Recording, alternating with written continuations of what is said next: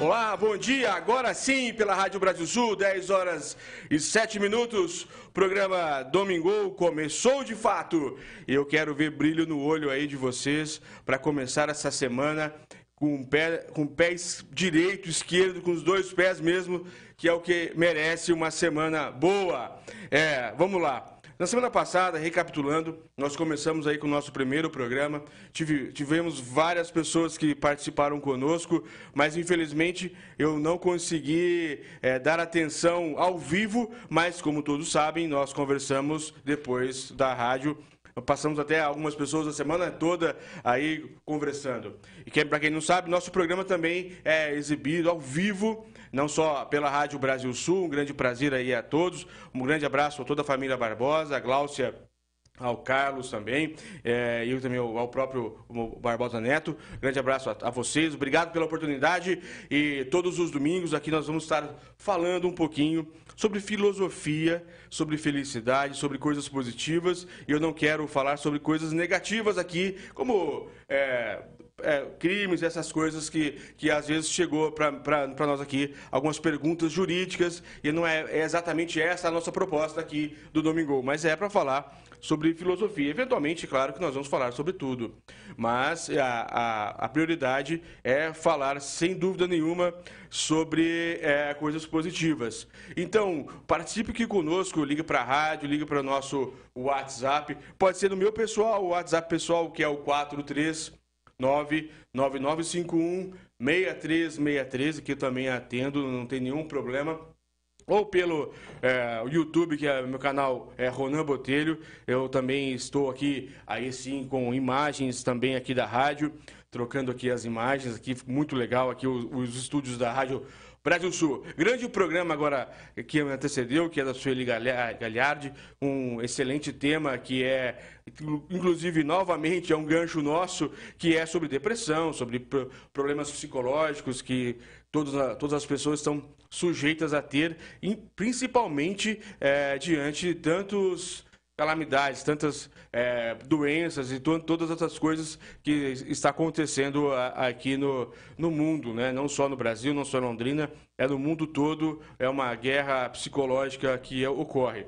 Mas, é, dando continuidade ao nosso programa, é, então, desde a da semana passada, nós falamos sobre Charles Darwin, sobre a questão que ele, é, ele não ele teve que se antes dele fazer a, a, lei da transformação dele, aquele o grande livro dele, ele que teve que se auto é, conhecer, se auto transformar para conseguir ter uma vida melhor.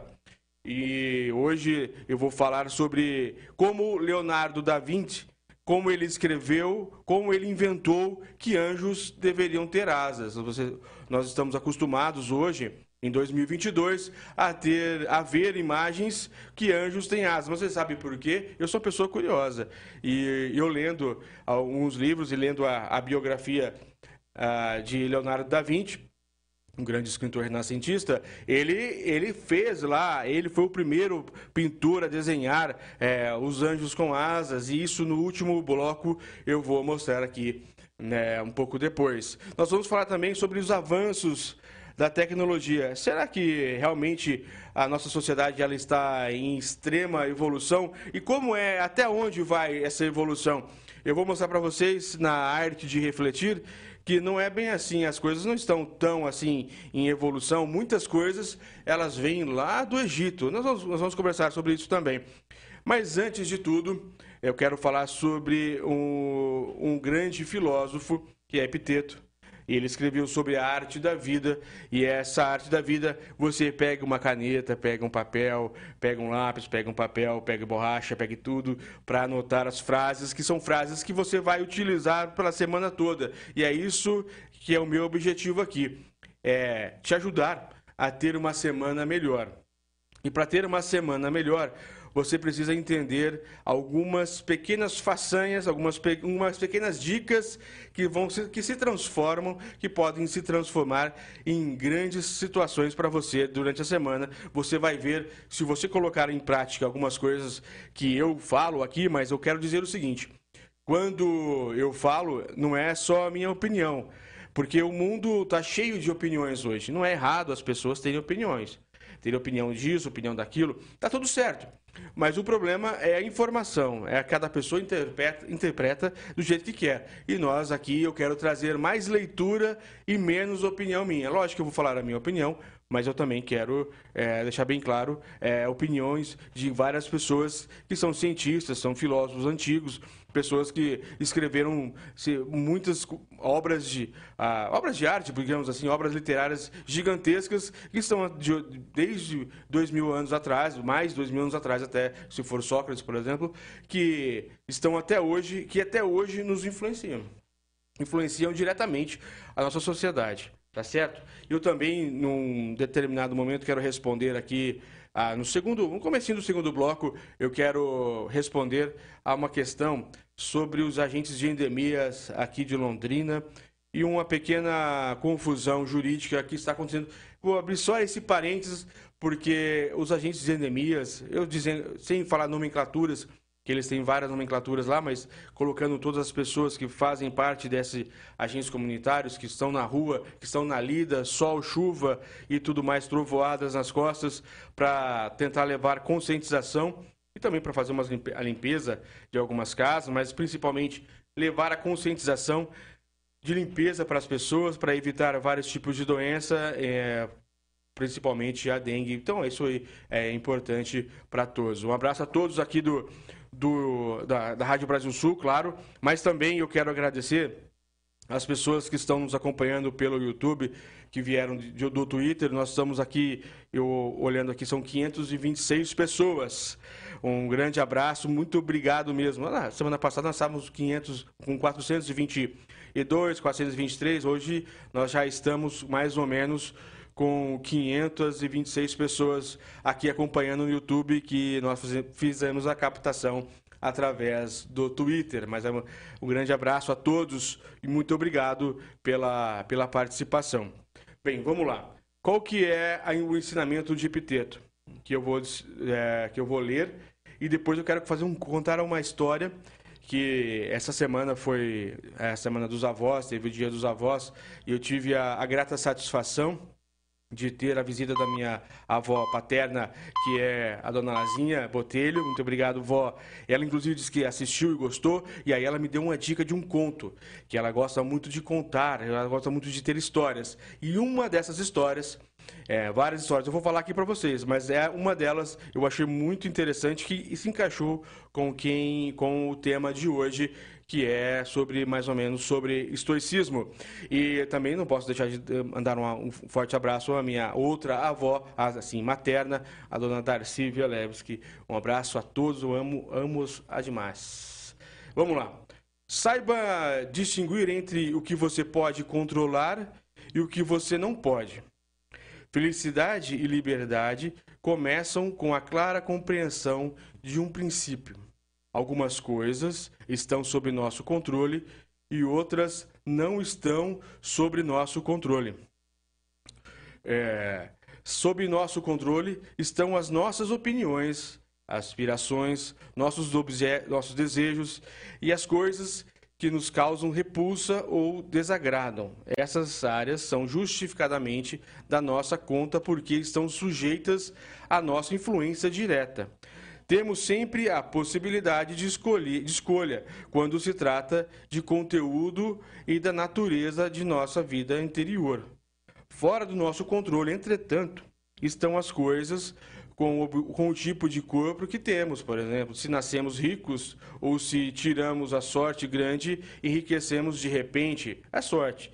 A maneira como somos vistos pelos outros ou qual é a nossa posição na sociedade também está fora do nosso controle. Devemos lembrar que essas coisas são externas, portanto, não dependem somente de nós. Tentar controlar ou mudar o que não, se o que não podemos só resulta em aflição e angústia. Lembre-se, as coisas sob nosso poder estão naturalmente à nossa disposição livres de qualquer restrição ou impedimento. As que não estão sob nosso poder, porém, são frágeis, sujeitas à dependência ou a determinados caprichos ou ações dos outros. Lembre-se, também do seguinte: se você achar que tem domínio total sobre as coisas que estão naturalmente fora do seu controle, é, você se tornará uma pessoa frustrada, ansiosa e com, tenden com tendência a criticar os outros.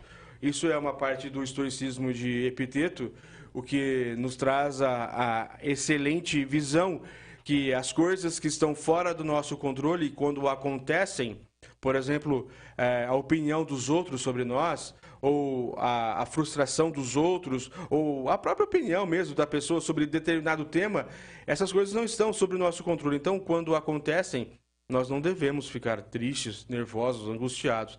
Nós temos que nos preocupar com o que acontece dentro de nós mesmos, o que acontece conosco. E é isso que é a vida, ela, ela, nós vivemos em sociedade, claro pensando um no outro, o respeito um pelo outro. Mas nós precisamos entender é, que nós, para mudar alguma coisa, como dizia Gandhi, né? que antes de mudar o mundo, mude-se a si mesmo.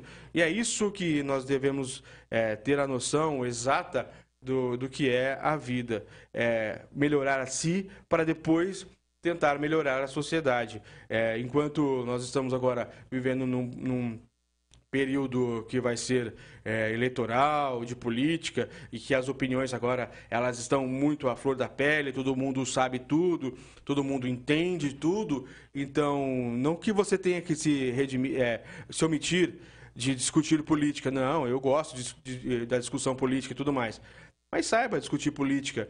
Se a pessoa está um pouco exaltada, está nervosa, não critique esse nervosismo da pessoa. Ela talvez ela esteja confusa com o que está acontecendo. Então, não, você não precisa é, agredir a pessoa verbalmente também. É, apenas ignore quando a pessoa não, não, não, estiver bem. Respeite. Agora, quando a pessoa tem uma outra pessoa tem uma outra opinião, então que, que saiba que saiba conversar, então converse sobre política, converse sobre o que é que tem que que acontecer, porque nossa sociedade ela precisa de mudanças, ela precisa continuar crescendo da melhor forma possível.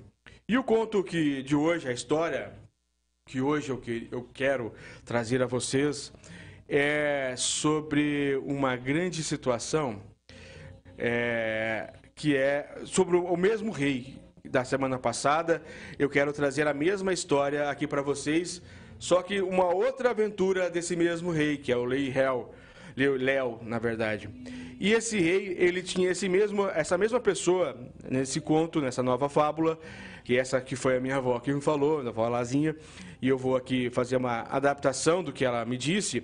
É, este rei, ele estava, ele tinha ainda o seu sacerdote ali, que era muito religioso. Esse sacerdote acreditava muito, era temente muito a Deus, acreditava muito. O rei também, mas o sacerdote era o teólogo ali da, da, da da, do reinado, e ele que indicou na, na, versão passada, assista pelo YouTube, está gravado, este também vai ficar gravado, é, o primeiro capítulo do, desse rei.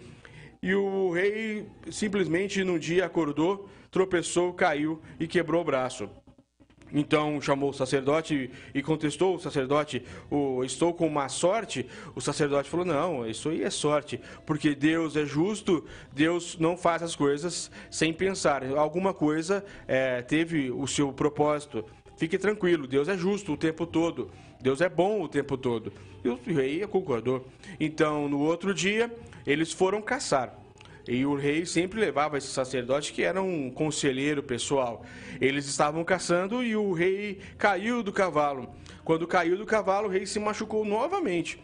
E o rei falou para o sacerdote: Mas olha, eu caí de novo, isso é má sorte? Ou o senhor vai dizer que é Deus novamente? O sacerdote disse: Não, Deus é bom, Deus é justo. Se aconteceu, é porque algum motivo tem. Então fique tranquilo, confie apenas em Deus. O, e o rei, já um pouco desconfiado, mas mesmo assim, Fala, tudo bem, vamos conseguir. Logo depois, esse rei caiu de novo do cavalo, mas dessa vez ele se machucou tanto que teve que amputar o seu braço. Quando o rei amputa seu braço, então ele diz ao sacerdote: Não é possível que Deus queira que eu perca um braço, um rei, um rei tão famoso, tão rico quanto eu, numa caçada, eu perco meu braço. E o sacerdote retoma. Não, Deus é justo, Deus é bom, e isso aconteceu porque Deus quis. Algum motivo tem, eu não sei, mas eu confio e sou temente. E Deus, então, é, então o rei rei Léo, falou: não, eu, não é possível, isso não é verdade. Eu quero que eu quero trocar de sacerdote. Eu quero imediatamente pedir aos guardas de seu ali para tirar o sacerdote, amigo dele há muitos anos, mas ele já não estava é, uma semana de teoricamente azar. Ele mandou então o sacerdote sair da, da sua sala e trocou o sacerdote. No outro dia, ele foi novamente caçar, mas já estava com o braço enfaixado, ele já estava sem o braço, mas ele estava ali só acompanhando as pessoas. Ele foi com mais três pessoas para fazer a caça, porque era um, era um dos lazeres dele. Então, eles foram abordados por índios canibais. Esses índios canibais levaram essas quatro pessoas, três, três súditos, súditos e mais o rei, para uh, a sua tribo e lá iriam fazer a, a alimentação, que são índios canibais, e é, estavam caçando.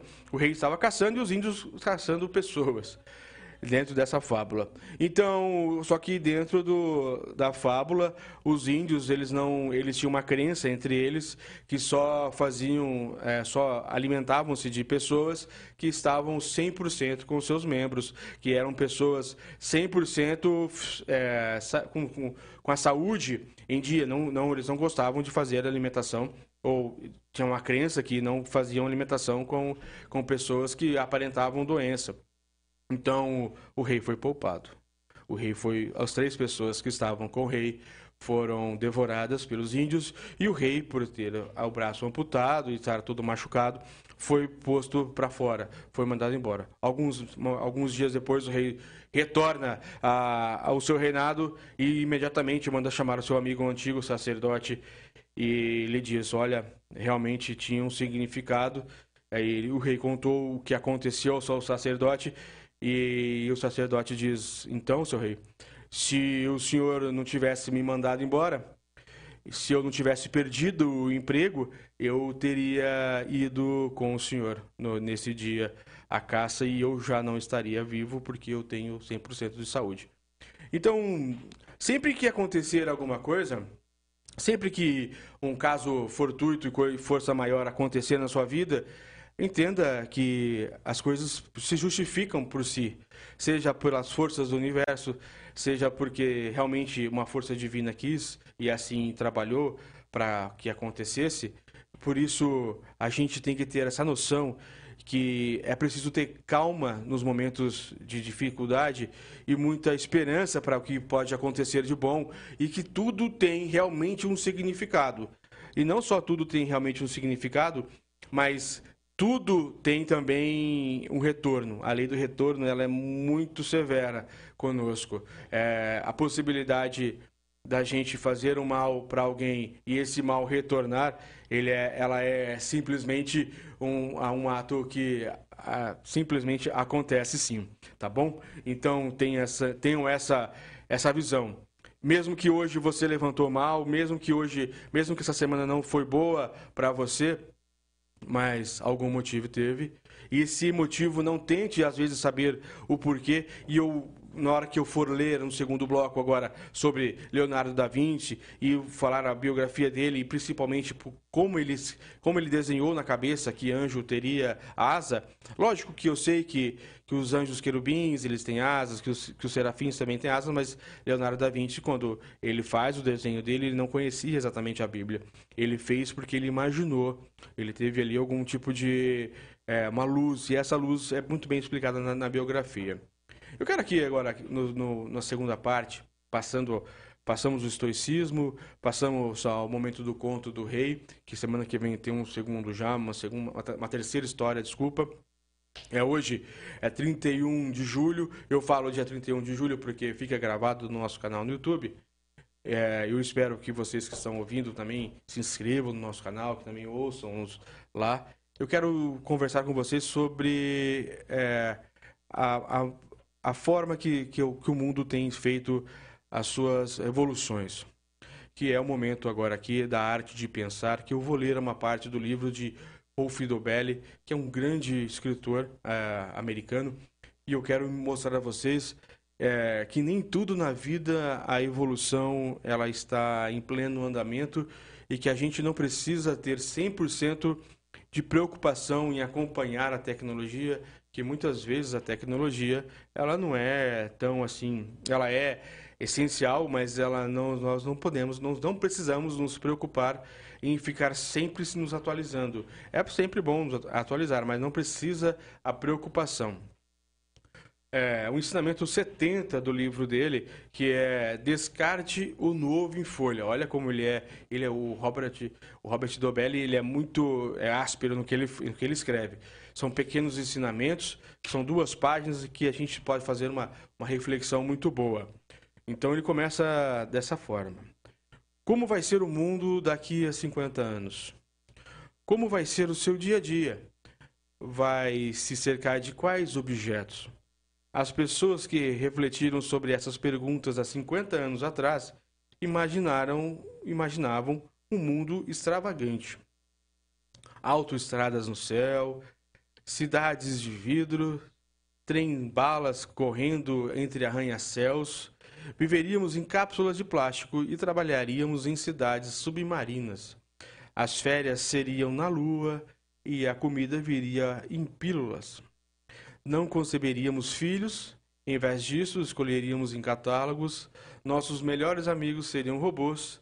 A morte seria curada e já teríamos trocado as bicicletas por mochilas voadoras há muito tempo. É assim que, que as pessoas viam em 1960. As pessoas mais futurísticas escreviam mais ou menos assim o mundo, 1970, até 80, escreveriam, escreveriam que seria mais ou menos assim a vida hoje, nos anos 2020, 2022. É, mas espere aí. Olhe ao redor. Olhe ao seu redor hoje. Você está sentado, você está sentado ou sentada em uma cadeira é, que foi inventada no Egito Antigo. Você veste calças desenvolvidas há 5 mil anos e adaptadas por tribos germânicas por volta de 750 anos antes de Cristo. A ideia que deu origem aos seus sapatos de couro, é, a data era glacial, mais antigos do mundo. Na hora do jantar você usa garfo, um aplicativo matador, não é? Conhecido, mas que é, foi feito em Roma, para enfiar nacos, para, para o churrasco em plantas também é a mesma coisa. Quanto, quanto, quanto tempo faz que nós não fazemos as mesmas coisas? Nada mudou. Muitas coisas nada, nada mudam. Como vai ser o mundo em 50 anos? Agora às 10 horas e 30 minutos na Rádio Brasil Sul.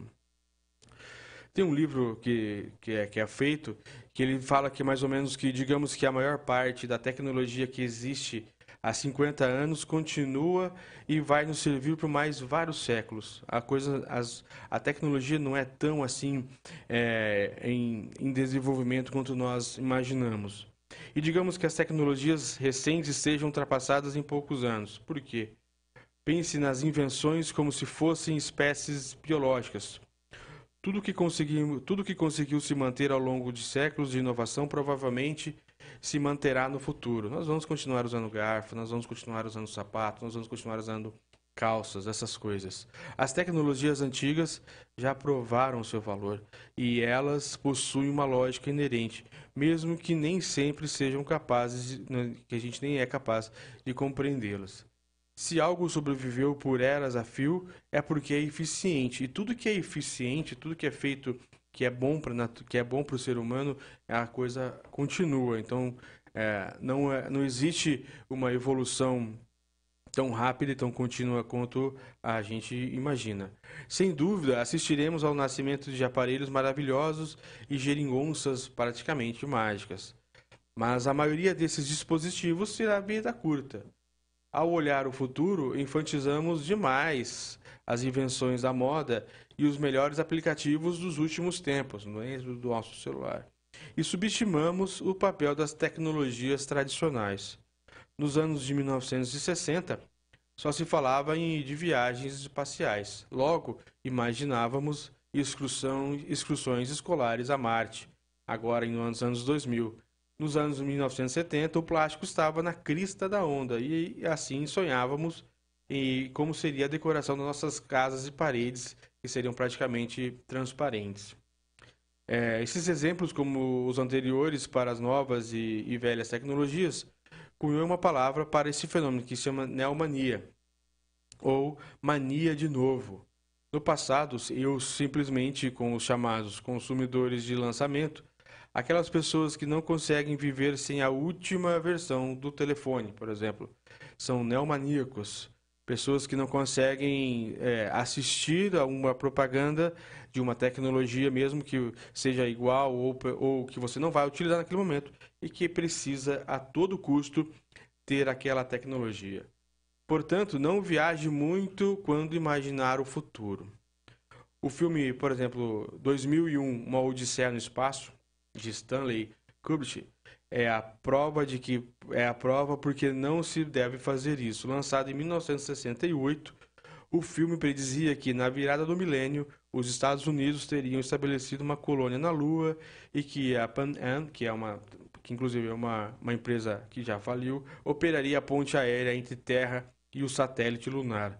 Com essa previsão extravagante em mente, sugiro esta, esta regra de bolso: tudo que tenha sobrevivido por X anos sobreviverá por X anos. Taleb aponta que o filtro histórico das baboseiras separará as invenções das inovações realmente revolucionárias. E eu coloco a minha cara a tapa para isso, segundo Robert Dobelli. É, o que dá certo sempre vai dar certo o que é duvidoso pode ser que dê e ou, ou não. Então, o que nós temos que apostar sempre é na, na tecnologia, sim, mas não em ficar vidrado, que achando que, que isso vai fazer a diferença, que isso vai ser é, que é indispensável para a nossa vida, a tecnologia. São 10 horas e 34 minutos. Agora eu vou entrar no, no, no, no, intervalo rapidinho e nós já voltamos. Aí eu vou falar sobre dois temas que seriam, é, que é, na verdade, sobre a, os agentes de endemia. Vou passar um pequeno recado rápido e também nós vamos falar por que, que anjo tem asa. Quem que foi que inventou que anjo? Eu sei que está na Bíblia, entre, em, em, três partes na Bíblia, na Bíblia, mas eu quero saber, eu quero explicar a você como que foi, quem foi a primeira pessoa que desenhou exatamente, que inventou essa, esse desenho de como nós temos hoje os anjos com asas. Um forte abraço até, até daqui a pouco. Ronan Botelho está apresentando Domingo. Ouça só mais um depoimento de quem usou o relaxante bálsamo muscular RBM. Para mim foi muito bom, é, tanto para pancada, panturrilha, tornozelo, costela, é, dor muscular. Para mim foi ótimo. Até, até eu apliquei esse remédio, ferimento bem forte na palma da mão com duas semanas, sarou tudo. Usei duas semanas, fechou tudo. Não precisou dar ponto, não precisou nada. Graças a Deus, o remédio foi ótimo. E recomendo. E nunca, não tem problema nenhum, tá? É muito bom esse remédio para pancada, para tombo, da vez mau jeito. Destronquei o dedo, passei, sarou só com esse remédio. Quer dizer que é aplicar certo, né? Usar corretamente é, é, muito bom. É bom demais. Relaxante Bálsamo Muscular RBM. Saúde e bem-estar para você. 3378-2100 ou 99924-1212. Se você é homem, nascido em 1957 ou antes, e você mulher, nascida em 1962 ou antes, e trabalhou na zona rural durante a sua infância ou adolescência, Atenção! Você pode ter direito a receber uma aposentadoria do INSS com valor inicial de R$ 3.800. Ligue e agende o seu horário. Alcance Previdência 3027 5003. 3027 5003. Alcance Previdência. Na rua Minas Gerais 297, décimo andar, sala 102, edifício Palácio do Comércio. A melhor empresa do Brasil na área de lonas está em Londrina há 40 anos.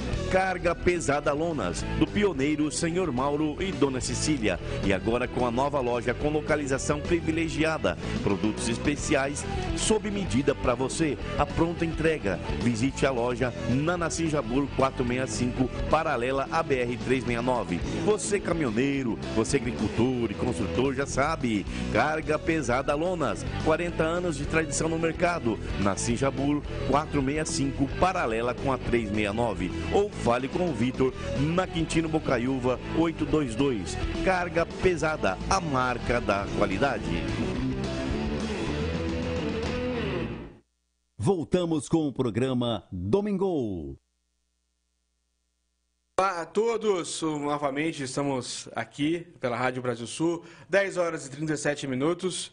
É, nós vamos dar continuidade, logicamente, ao nosso programa Domingo, tanto pela Rádio Brasil Sul ao vivo, como também pelo YouTube, agora oscilando 500, 530 pessoas.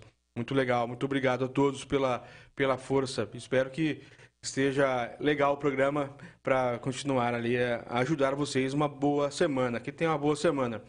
Agora o recado rapidamente, que não é o que não é o tema do programa em si, mas eu quero conversar também sobre é, os agentes de endemia.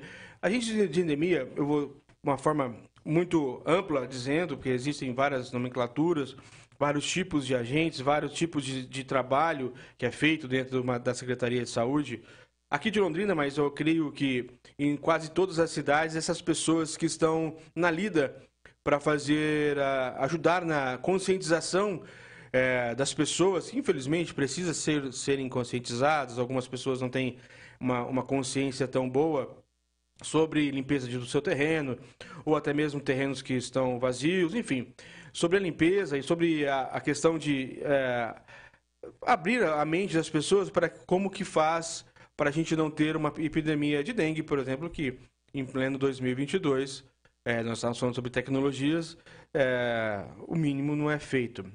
Mas é, tá tudo certo. Mas o que acontece com essas pessoas que estão ali na lida, andando no sol, na chuva e tudo mais, a, através da, da prefeitura? No caso aqui de Londrina, que é, o, que é o principal recado, mas isso acontece no Brasil todo. Eles foram, algumas pessoas foram contratadas a 30 horas. Essa é um grande, é um grande ponto para trabalhar 30 horas durante a semana, ou 6 horas diárias. E normalmente, é, segundo uma lei federal, é, o contrato deveria, ter, deveria ser 40 horas. Tudo bem, mas dentro da prefeitura de Londrina, algumas pessoas são contratadas por 30 horas. Algumas cidades também são contratadas por 30 horas. E isso não há nenhuma ilegalidade.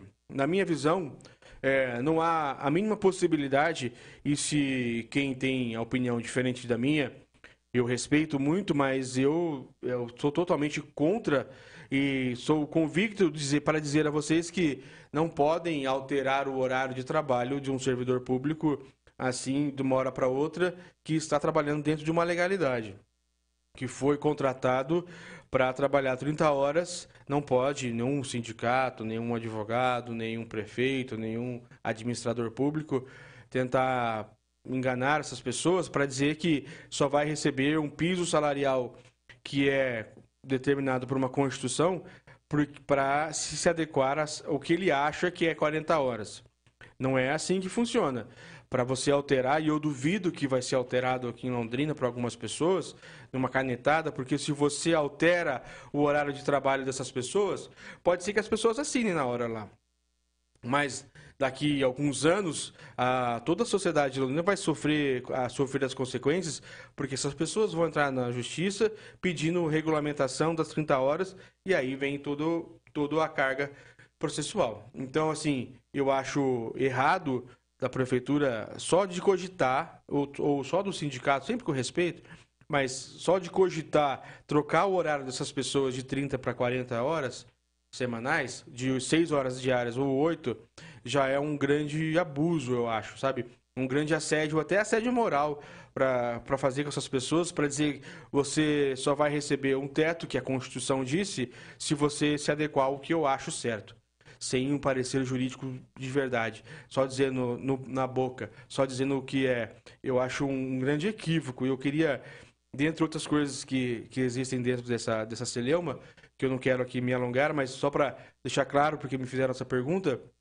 e como agora advogado, não como, como filosofia, mas só dizendo que eu acho, é, certeza, que não há nenhum tipo de, é, de obrigação para vocês aceitarem trocar de 30 para 40 horas. Não há nenhuma obrigação para ter o piso que é pela Constituição.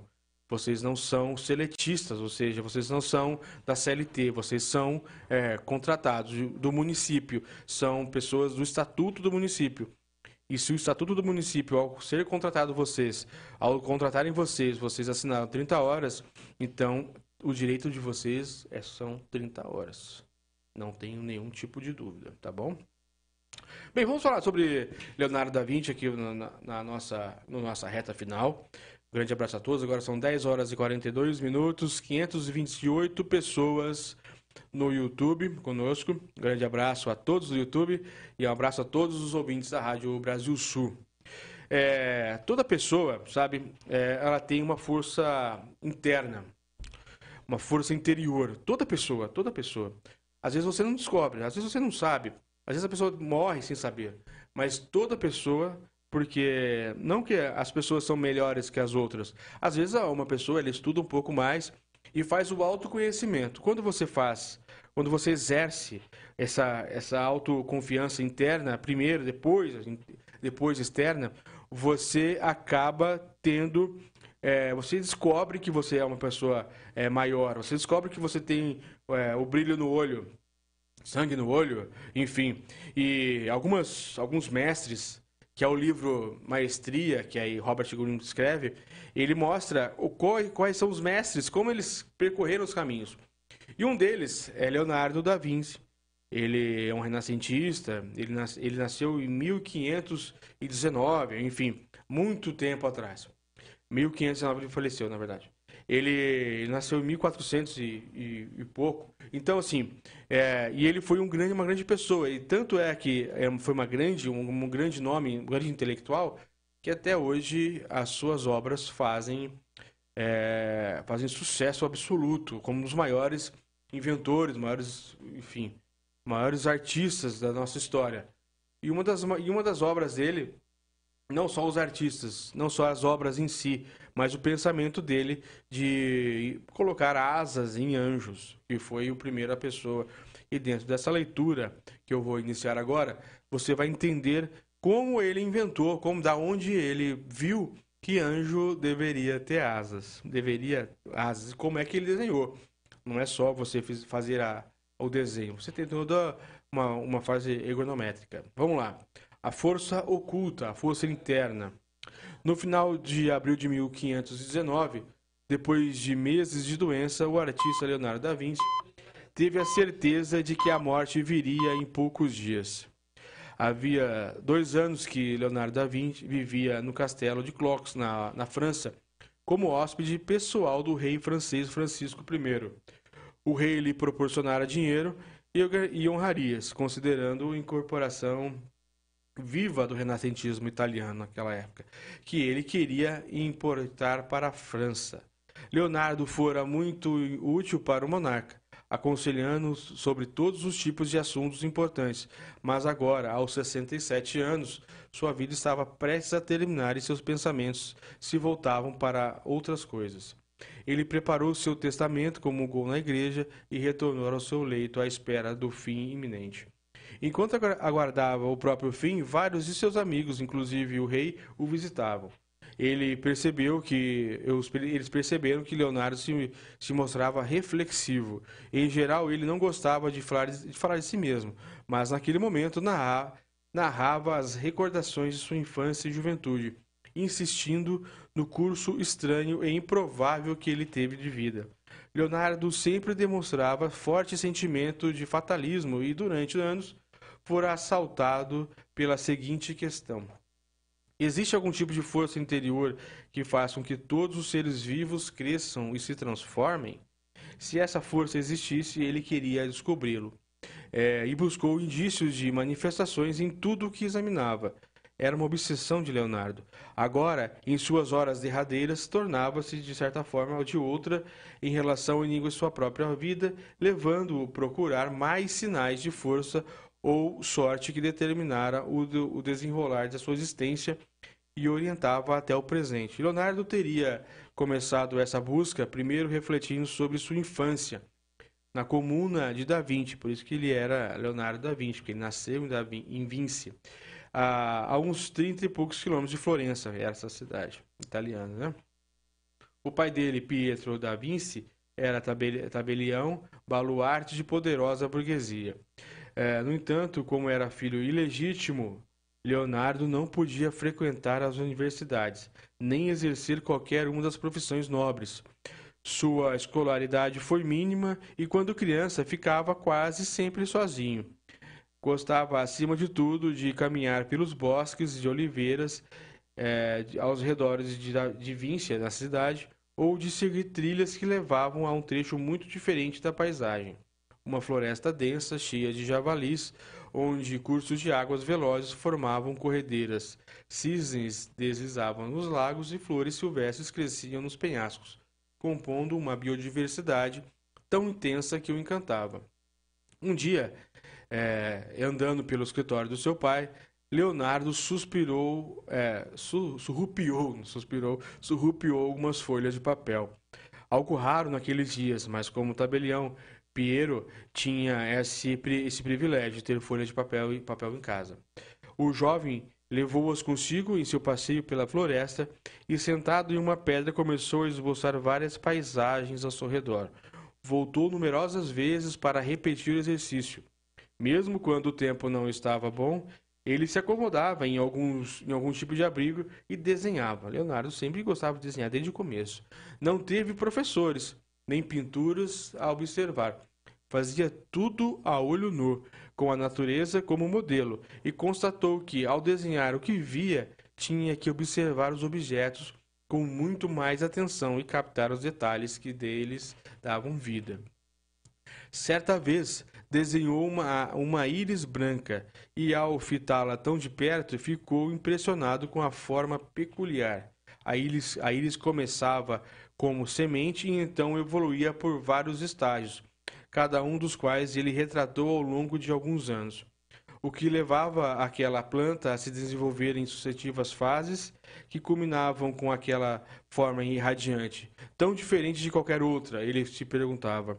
Talvez ela possuísse alguma força para impulsioná-la para todas essas transformações. Esse questionamento o impediu de, é, impeliu a refletir sobre metamorfoses das flores durante anos a fio. Sozinho em seu leito de morte, agora voltando é, pela, depois de sua infância, Leonardo teria retomado os primeiros anos como um aprendiz no estúdio do artista florentino Andrea Verrocchio, onde fora admitido com a idade de 14 anos, em consequência da qualidade extraordinária de seus desenhos. Então ele ficava desenhando por horas e horas sozinho, porque ele era um filho ilegítimo ele não poderia estudar nas, naquela época, né? Ele não poderia estudar nas mesmas escolas que os seus irmãos legítimos que eram filhos do casamento. Ele ficava horas e horas sozinho desenhando a natureza, sozinho com a natureza. Foi ali que ele teve a sua força interior. E aí, com 14 anos, ele, ele foi escolhido por Verrocchio, que é um dos, foi um, também um grande é, pintor italiano. Verrocchio, Verrocchio instruía seus aprendizes em todas as ciências necessárias, é, em todas as ciências necessárias é, à execução dos trabalhos do estúdio, de engenharia, mecânica, química e metalúrgica. Naquela época, o artista não era uma pessoa só, um pintor, né? o artista era aquela pessoa completa, aquela pessoa que sabia de mecânica, sabia de química, sabia de matemática, sabia da língua ah, em si, da gramática e tudo mais, e outras línguas. O pupilo demonstrou ânsia para aprender todas as disciplinas, mas logo descobriu em seu âmago algo diferente. Ele não conseguia se limitar a executar uma tarefa. Leonardo não fazia uma tarefa só é, precisava conferir-lhe um, um atributo pessoal que lhe tornasse característico dele próprio. Tinha que inventar em vez de apenas imitar. Leonardo nunca se limitou a apenas imitar, a apenas copiar a imagem de alguma coisa que ele via. Ele tinha que captar a imagem e também desenhar alguma coisa acima daquela imagem. Uma vez, como parte de suas incumbências no estúdio, pediram-me que pintasse um anjo em uma cena bíblica. Aqui começa a, a, a ideia do anjo com asa. Veja bem, concebida a Verrocchio. É, ao realizar a tarefa, decidiu que daria vida ao personagem à sua maneira. No primeiro plano, diante do anjo, pintou um canteiro de flores. Mas, em vez de um conjunto de plantas corriqueiras, Leonardo desenhou as espécies que dariam que as espécies que havia estudado com tanta minúcia quando era quando era criança, atribuindo-lhes um rigor científico nunca visto. Para retratar a face do anjo, ele experimentou é, e combinou as tintas numa mistura que lhe conferiu uma radiância suave, transmitindo um ar sublime. No intuito de captar esse sentimento, Leonardo passava horas numa igreja local, observando o semblante das pessoas comuns imersas em preces fervorosas, até deparar com um jovem cuja, expressão inspirou a de seu personagem. Por fim, ele é, resolveu que seria o primeiro artista a criar asas angelicais realistas. Para realizar esse propósito, ele foi ao mercado e comprou várias aves. Passou horas desenhando suas asas, reproduzindo com exatidão a maneira como ligavam o corpo à asa desses, desses animais. Seu intuito era criar a sensação de que as asas haviam crescido organicamente dos ombros dos anjos e que os levaria a alçar voos a qualquer momento. É, como sempre, Leonardo foi além. Depois desse trabalho, ficou obcecado por aves e seguiu em sua mente a ideia de que talvez os seres humanos pudessem voar mesmo. Olha, um avião sendo, sendo criado. Caso conseguisse desvendar as ciências do voo das asas. Então ele queria colocar anjos com asas é, e captou essas asas para ficar mais realista ainda ele comprou várias asas e começou a analisar como era o tamanho das asas, que nós já sabemos que é o dobro do tamanho do corpo, mas naquela época, no, no, em 1400 e, e alguma coisa, é, eles não sabiam exatamente como seria. Então, ele organizando o pensamento, como é que as asas estão nos animais, ele conseguiu colocar hoje, até hoje é assim, como que crescem as asas das costas dos anjos. Nós sabemos que que as asas existem desde a Bíblia, em anjos, mas nunca, nunca foi tão bem explicado, nunca foi desenhado. E foi Leonardo da Vinci que, que ao estudar as asas do, dos animais e colocar nos anjos, e após ele, após isso, ele imaginar mais um pouco que homens poderiam voar, foi que ele desenvolveu o primeiro ele não chegou a voar, ele chegou a planar, né? Alguma coisa do gênero, assim, uma, uma outra grande história. Leonardo conseguiu, sem dúvida nenhuma, é, desenvolver um grande sistema. Leonardo, de certo, se lembrava do pior momento da rejeição de sua vida. No ano de 1481, o Papa, o Papa pediu a Lourenço de Médici que reunisse os melhores artistas para decorar sua mais recente obra no Vaticano, a Capela Sistina. Lorenzo enviou a Roma os melhores artistas florentinos, à exceção de Leonardo. Na realidade, eles nunca se relacionaram. Lorenzo era um, um, tipo literário imerso aos clássicos, por isso que Leonardo não era clássico. Leonardo fazia como ele que bem entendia. Leonardo não lia latim e tinha pouco conhecimento dos autores da antiguidade. Por natureza, seus pendores eram mais científicos. No entanto, a causa básica da rejeição de Leonardo foi outra. Ele detestava a dependência imposta aos artistas, que tinham que conquistar favores dos poderosos e sucessivas encomendas, e ele se cansara de Florença. Assim, decidiu que mudaria tudo em sua vida, procuraria estabelecer em Milão e adotaria uma nova estratégia para prover seu sustento. Leonardo cansou de, de, de ser pintor comum e foi ser, então, é, outra pessoa. Inclusive, ele teve aqui, diz, nós não podemos continuar na próxima semana com essa história, porque ele faz, ele foi, inclusive, quando ele se encontra com Michelangelo e eles, eles fazem é, várias esculturas para fazer como se fosse é, um contra o outro, como se fosse um fla-flu. Muito interessante. Então, nós estamos aqui na Rádio Brasil Sul às 10 horas e 57 minutos, agora já no final do nosso programa. É, quero agradecer a todos. Espero é, conseguir cada vez mais um pouco um pouco mais de conhecimento e trazer aqui a vocês. Na próxima semana, às 10 horas, na, nós estaremos aqui na Rádio Brasil Sul. E eu quero dizer uma novidade aqui no final, a todos aqui que estão nos ouvindo ah, na rádio e também as pessoas que querem ou estão ouvindo ao vivo no YouTube ou estão ouvindo a regravação, estão ouvindo o que está gravado. É, nós, na próxima semana, não neste domingo, no outro, que seria que é dia 7 de agosto, para o dia 8, nós vamos iniciar aqui um programa também de domingo, que é dia 7, que é no domingo, mas aí nós vamos iniciar o programa, além deste, das 10 da manhã, de uma hora, nós também vamos ter um corujão, que seria das, das 11h30 da noite até as 3h30, nós vamos, aí nós vamos, vou pegar um livro inteiro, nós vamos começar às 11h30, nós vamos terminar às 3h30, um livro inteiro, eu vou ler Napoleão Hill, Mais Esperto que o Diabo, que é um livro onde ele ensina as artimanhas do diabo. É o livro mais. É o, é o livro mais é, lido no mundo, mais vendido no mundo, que ele fala sobre, logicamente, sobre algo ruim, mas ensina como pessoas boas podem se prevenir das tentações que, que a vida tem, sobre vícios, sobre drogas, sobre álcool, sobre tudo que, que é em excesso, errado sobre a avareza, todos os pecados capitais, como que o diabo faz.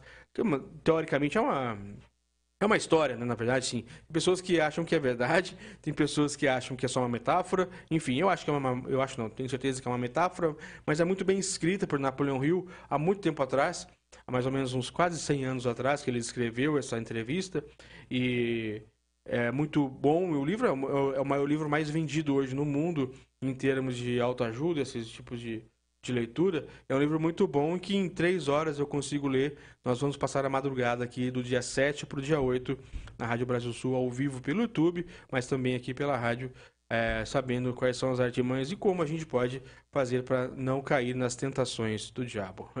É um, são para quem tem insônia, para quem vai começar uma semana, eu acredito que seja uma, um bom começo, tá bom? Um grande abraço a todos, obrigado a, a todos da Rádio Brasil Sul, a, pessoal da técnica aqui, um grande abraço a todos pela paciência e até semana que vem, um forte abraço a todos. Você ouviu aqui na Brasil Sul o programa Domingo